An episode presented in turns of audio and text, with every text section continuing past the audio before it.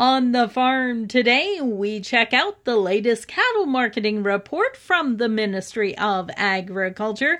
Joining me right now, provincial cattle specialist Natasha Wilkie. And Natasha, what did we see happening with the markets last week? We saw a little bit of everything, I guess. Uh, feeder steer prices were mixed across the weight categories when compared to prices reported the previous week. And so the largest price increase we saw there was in the 300 to 400 pound weight category, going up $2.12 per hundred weight to end the week averaging $273.25 per hundred weight. When we go to the other side, the largest price decrease week over week was seen in the 800 to 900 pound weight category, and those guys went down $3.88 per hundredweight to end the week at an average price of 177.92 per hundredweight. And then we just look kind of at the 700 to 800 pound weight category. They ended the week at an average price of 193.21 per hundredweight. And we move, move over to our Saskatchewan feeder heifer prices. They were also mixed across the reported weight categories. And so the largest price increase there was seen in the 400 to 500 pound weight category. Those girls went up a dollar 51 per hundred weight to end the week at averaging $210.61 per hundred weight. When we go to the other side, on the decrease side, the largest decrease was seen in the 800 plus pound weight category, with prices going down $3.36 per hundred weight to end the week averaging $160.64 per hundred weight.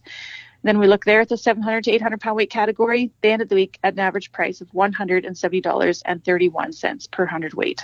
And what factors seem to be influencing the market? Well, people are going to start calling me a broken record, so I'm going to go with, with inventory and weather again. Um, you know, deliveries were up this past week, probably due to the nicer weather coming into play.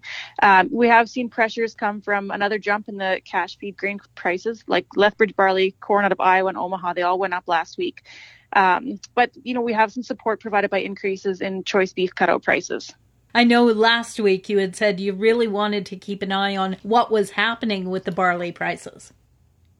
Yeah, I do because it keeps rising up, and then some weeks, you know, it'll hold a platform for a little bit. This is Lethbridge barley, and then it jumps up again. And so, you know, this this past week, it it averaged out to be six dollars and seventy two cents a bushel uh, based on Lethbridge, and that's the highest we have seen since. Uh, I'm just looking through some numbers here. You know, actually since since 2019, since June 2019, I haven't seen a higher higher level yet. So, um, yeah, I'm not sure where this barley's going.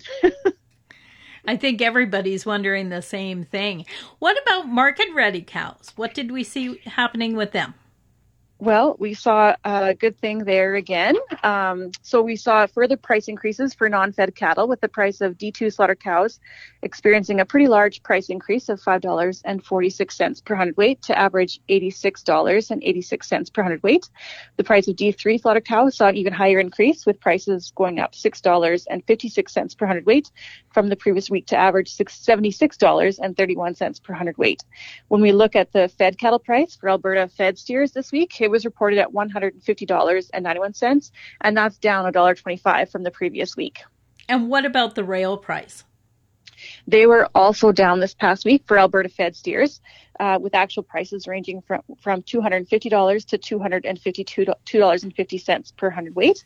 But then when we look at the D2, D3 clouds, they, they went up again. Uh, so rail prices for those, for this category ranged from $165 to $170 per hundredweight. And that's up $5 per hundredweight from the previous week's rail price. You talked about the fact that inventory was uh, a factor when we talk about the prices. What did we see actually happening as far as animals moving through the ring? What kind of numbers did we see? Well, we jumped up almost three times what we saw last week. So Canfax reported a total of 24,092 head of cattle sold in Saskatchewan last week. That's up from 8,610 head the previous week and still more than the 16,308 head marketed during the same week in 2020. Everyone was ready for that warm weather to hit and get some get some calves to town, I'm guessing. Final thoughts, key comments? Gonna have to keep looking at this um, Lethbridge barley, seeing where it's gonna go, and then it's also interesting to note the choice beef cutout prices. They've risen 15% since the beginning of January, and January, February are historically uh, one of the weaker demand periods for beef. So let's hope that that trend continues and will provide some support for our cash prices. I've been talking with Natasha Wilkie. Natasha is a provincial cattle specialist with the Ministry of Agriculture. For Golden West, I'm Glendalee Allen Vossler.